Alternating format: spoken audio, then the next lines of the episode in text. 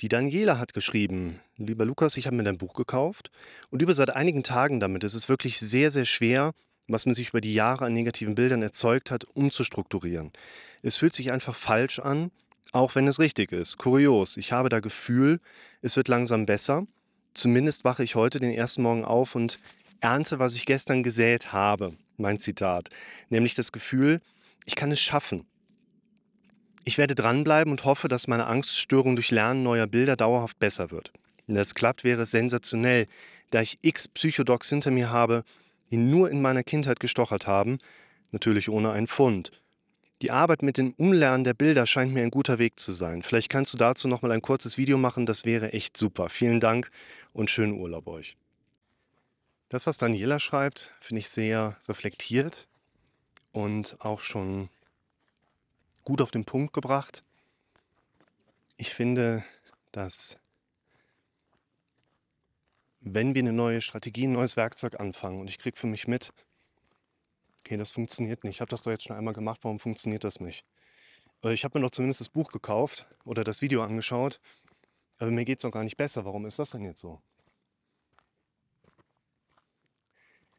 Ich sollte die Sachen nicht immer direkt dann zur Seite legen, denn manchmal funktionieren Werkzeuge, die wir da in die Anwendung bringen, nicht beim ersten Mal, nicht beim zweiten Mal und vielleicht auch nicht beim zehnten Mal. Aber ich darf eine Sache zehnmal für mich konkretisiert haben, trainiert haben, geübt haben, um einfach auch mehr in den Bereich zu kommen, dass es beim elften Mal mir einfach besser von der Hand geht und dann mehr und mehr positive Effekte auch eintreten. Und deshalb macht es Sinn, egal in welche Therapiedisziplin ihr da unterwegs seid, erstmal am Ball zu bleiben und zu trainieren und Dinge auch zu üben.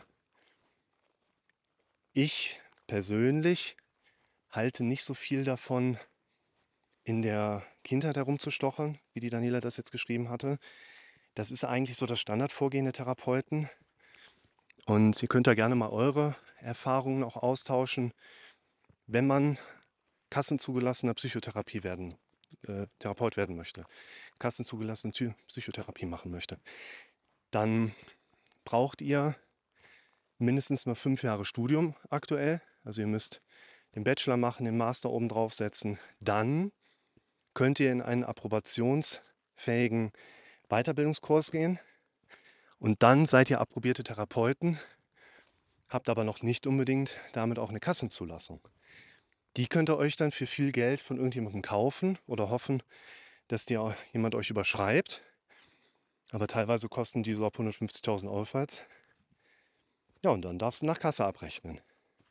Ich habe in einem anderen Video auch schon mal gesagt, in dem Moment, wo du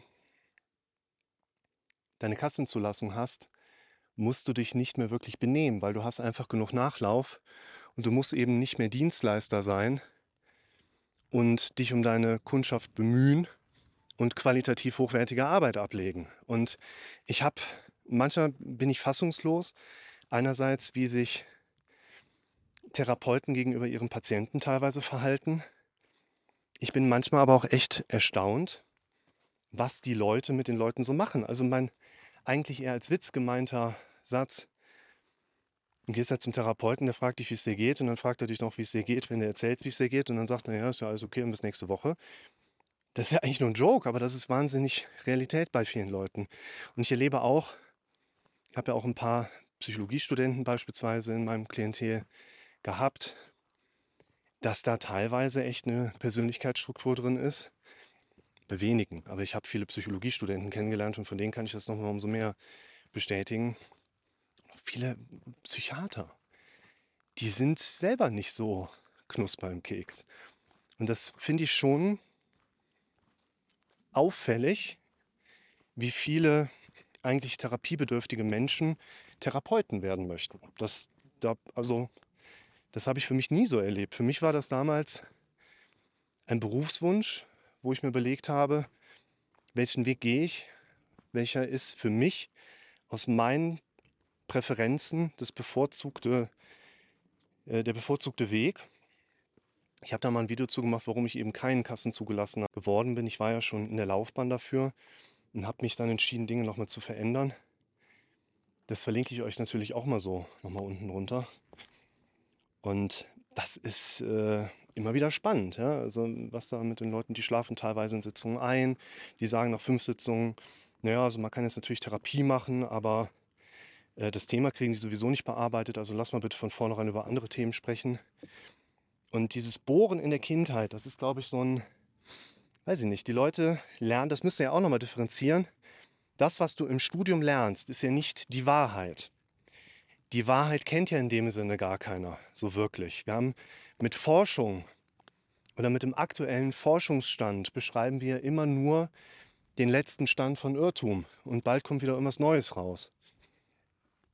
Insofern, in der klinischen Psychologie lernst du ja nicht die, da müssen wir lang, die Wahrheit über unsere Psyche und über unseren Körper, von der du jetzt ausgehen kannst, so jetzt hast du es gelernt und kannst den Leuten die Wahrheit erzählen, sondern man lernt eben Dinge, die als Lehrinhalte nach dem aktuellen Stand, der 40 Jahre der Zeit hinterherhängt, teilweise, wie die Menschen glauben, dass die Psyche funktioniert. Und dann gehst du fünf Jahre mindestens ins Studium, plus in der Regel nochmal drei Jahre. Die machen so 1100, 1200 Weiterbildungsstunden, glaube ich. Das sind Sitzungen, die mache ich pro Kalenderjahr locker, zehn Monaten weg. Da machen die auch immer große Augen. Und sitzen dann vor dir und haben nichts anderes im Sinn, als in deiner Kindheit rumzustochern. Und wahrscheinlich machen die das auch noch bei jedem Patienten jeden Tag. Das wäre mir echt zu doof. Ich musste irgendwann merken als Therapeut, dass ich damit einfach nicht weiterkomme. Wobei man auch dazu sagen muss, wenn der kassenzugelassene Psychotherapeut keinen Fortschritt beim Patienten sieht, dann hat er halt keine Compliance. Das ist dann der Patient letztlich schuld. Der arbeitet ja nicht gut genug mit. Auch schon oft gehört von Betroffenen. Und was ich hier der Daniela empfehlen würde, ist erstens, das wäre meine persönliche Einstellung dazu. Ich bin nicht so aufgestellt, dass ich sage, ich gehe nicht in die Vergangenheit rein. Ich bin aber so, dass ich die Leute nicht erst nur fünf bis sechs Sitzungen damit quäle, in die Vergangenheit zu gehen, um dann zu sagen, so, nach den ersten sechs Sitzungen kann ich schon mal sagen, äh, Sie haben weniger Geld und wir haben nicht mehr Wissen. Vielleicht, äh, nein, ich bin Dienstleister. Ich will den Leuten ein vernünftiges Produkt verkaufen. Ich will auf mich aufmerksam machen. Ich will den Leuten ein vernünftiges Produkt verkaufen, womit die Leute im Leben einfach einen Vorteil haben, gut mit weiterzukommen. Eine Win-Win-Situation für beide Seiten. Und deshalb möchte ich von Anfang an mit den Leuten konsequent an den Stellen arbeiten, wo es aus meiner Sicht wichtig ist. Und wenn die Vergangenheit Inhalte repräsentiert, die in meinem heutigen Denken immer wieder hochkommen, dass ich von meinem Kopf Gedanken an Vergangenheit bekomme, dass ich von meinem Kopf Gefühle angeboten bekomme, die mich immer wieder an Vergangenheit denken lassen, dann würde ich sagen, ja, genau die Themen sind echt wichtige Themen für uns und an denen sollten wir sehr viel stärker arbeiten. Das heißt aber nicht, dass wir einfach pauschal, ja, wie war denn deine Geburt? Hast du da auch deiner Mutter den Rahmen rausgerissen oder wie war das? Ja, deshalb, natürlich gehe ich in die Vergangenheit, aber wir überlegen gemeinsam, ob das auch wirklich an der Stelle, wo wir uns gerade befinden, sinnvoll ist, in die Vergangenheit zu schauen. Und das Zweite, was die Daniela angesprochen hat, da will ich euch auch noch mal ein ganz easy, ja, was heißt easy? Ich will euch nochmal mit an die Hand nehmen und nochmal so konkret, wie es nur geht, werden und sagen, pass auf, das machst du jetzt. Ich ertappe mich ja immer wieder dabei, dass ich Kommentare unter meinen Videos lese, wo ich dann denke, Hä? hast du dir das Video nicht angeguckt? Ich erkläre doch das, was du fragst, genau in dem Video. Oder Leute, die drunter schreiben, okay, Komma, und was möchten Sie uns jetzt damit sagen? Der eine, der aus der Reihe tanzt, versucht jetzt die Gemeinschaft als Community zu repräsentieren. Netter Versuch, klappt nur nicht. Es, und das war ein, äh, Video, wie gehe ich besser mit Blutdruck um? Ja, oder Angst vor Blutdruck und Weißkittelsyndrom. Was will ich jetzt mit dem Video sagen? eigentlich will ich dir gar nichts mit diesen Videos sagen, also euch, sondern ihr dürft für euch in einem Transferprozess das für euch perspektivisch wertvolle mitnehmen. Schaut mal dieses Tal. Ist das nicht perfekt einfach alles? Würde ich auch gerne mal durchwandern, weil da hinten ist einfach Ende. Das, das einfach da kommt der Silvretta-Gletscher um die Ecke. Da hinten ist irgendwo im Unwetter Pitzbühn. Erstmal danke an das Wetter, dass das an mir vorbeigezogen ist. Ja, es wird Leute geben, die jetzt sagen, äh, der Rick, der ist immer so ablenkbar. Oh, guck mal, ein Eichhörnchen. Ich verplapper mich da. Ja, natürlich ist das etwas, was dem einen oder anderen in einem Videos nicht gefällt, aber ich wusste von vornherein, dass ich keine Videos mache, die allen gefallen.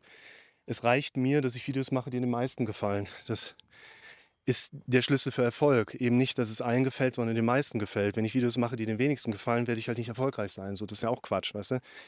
Und deshalb die Leute, die sowas drunter schreiben, repräsentieren ja letztlich immer nur ihr eigenes Problem.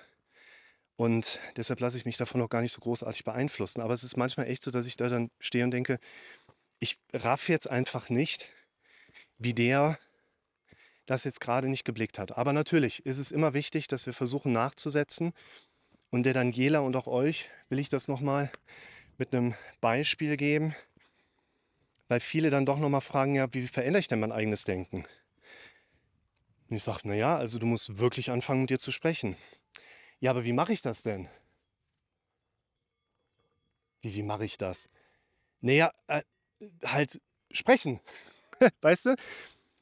Ich weiß, wie schwierig das ist. Ich weiß, wie wenig Motivation in meinem Gehirn dazu existiert, dass ich das auch mache. Ist ja in meinem Kopf genauso.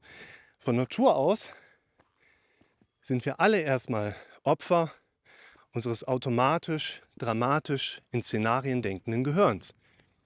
Da unterscheide ich mich doch nicht von euch. Und auch ich muss aktiv mit mir sprechen. Und der Impuls, auch dieses Video jetzt gerade in diesem Format zu machen, kam mir gerade eben, wo ich aufgestiegen bin, die 900 Meter.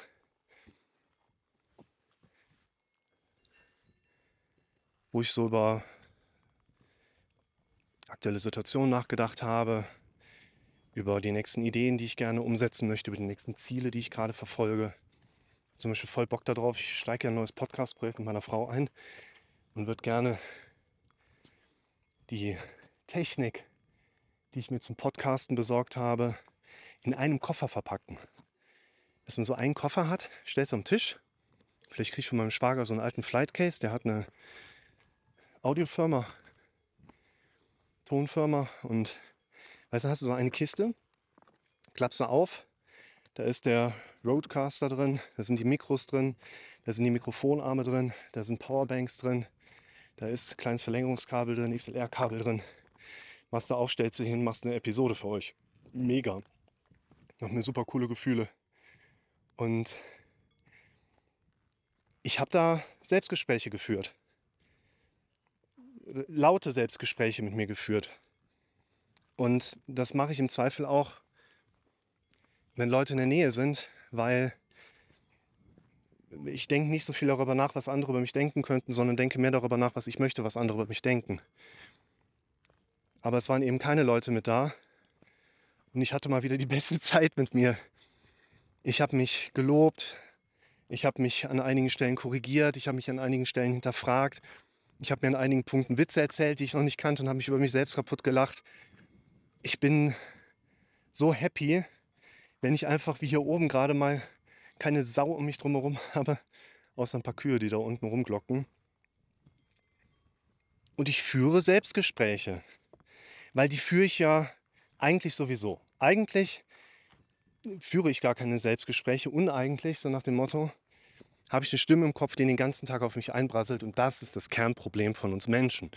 Wir haben ein Gehirn, das im auditiven Modus uns Dinge ins Ohr souffliert, die uns unter Druck setzen, die uns von unseren Zielen abhalten, die uns an vielen Punkten immer wieder Probleme bereiten. Und im Inneren, wenn ich sage, fangt an, wirklich mit euch zu sprechen, dann meine ich ja, fangt an, wirklich mit euch zu sprechen, also wirklich auch mal ins Selbstgespräch zu kommen. Und jetzt habe ich ungefähr 500 Meter gebraucht, um auf eine Botschaft hinzuarbeiten. Fangt an, Selbstgespräche zu führen. Fangt an, laute Selbstgespräche mit euch zu führen. Fangt damit an, wenn ihr alleine mit euch seid. Fangt an, wenn ihr euch safe fühlt. Schaut, dass ihr vielleicht wirklich bewusst euch in eure Wohnung einschließt, macht die Musik an, aber fangt an, wirklich zu euch und mit euch zu sprechen. Denn letztlich gibt es keine Heilung dafür, dass wir irgendwas machen könnten und dein Kopf hört mit dieser Stimme auf. Wir können aber daran arbeiten und uns darin üben, diejenigen zu werden, die zunehmend erfolgreich das letzte Wort haben.